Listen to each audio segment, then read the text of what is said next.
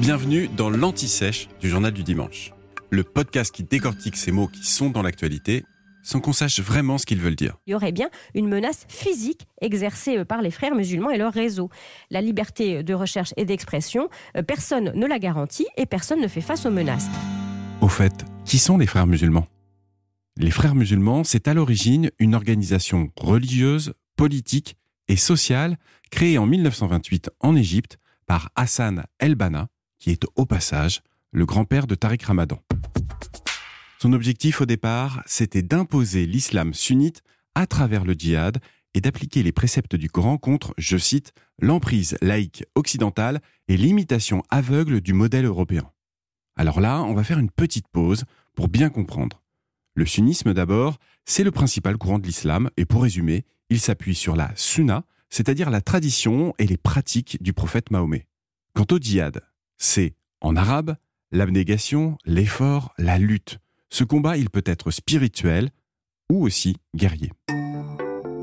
La Société des frères musulmans a rapidement créé des branches dans plusieurs pays, au Moyen-Orient, en Afrique et aussi en Europe. Certaines ont porté un discours de non-violence, quand d'autres ont appelé à prendre les armes pour entrer dans une guerre sainte.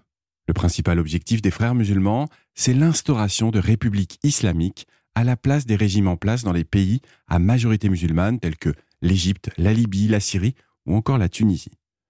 Les frères musulmans s'opposent ainsi au courant laïque des nations à majorité musulmane et préconisent un retour aux préceptes du Coran, ce qui implique au passage un rejet global des influences occidentales. Aujourd'hui, l'organisation des frères musulmans est qualifiée de terroriste dans plusieurs États, comme l'Égypte, la Syrie, l'Arabie saoudite, la Russie ou l'Autriche par exemple. Mais ce n'est pas le cas en France, hein, où elle est incarnée par l'Association musulmane de France, anciennement UOIF. Les frères musulmans sont à l'origine de plusieurs conflits armés au cours de l'histoire.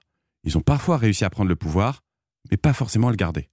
En Égypte d'abord, après le printemps arabe de 2011, la confrérie remporte les législatives puis la présidentielle, avec l'élection en juin 2012 de Mohamed Morsi.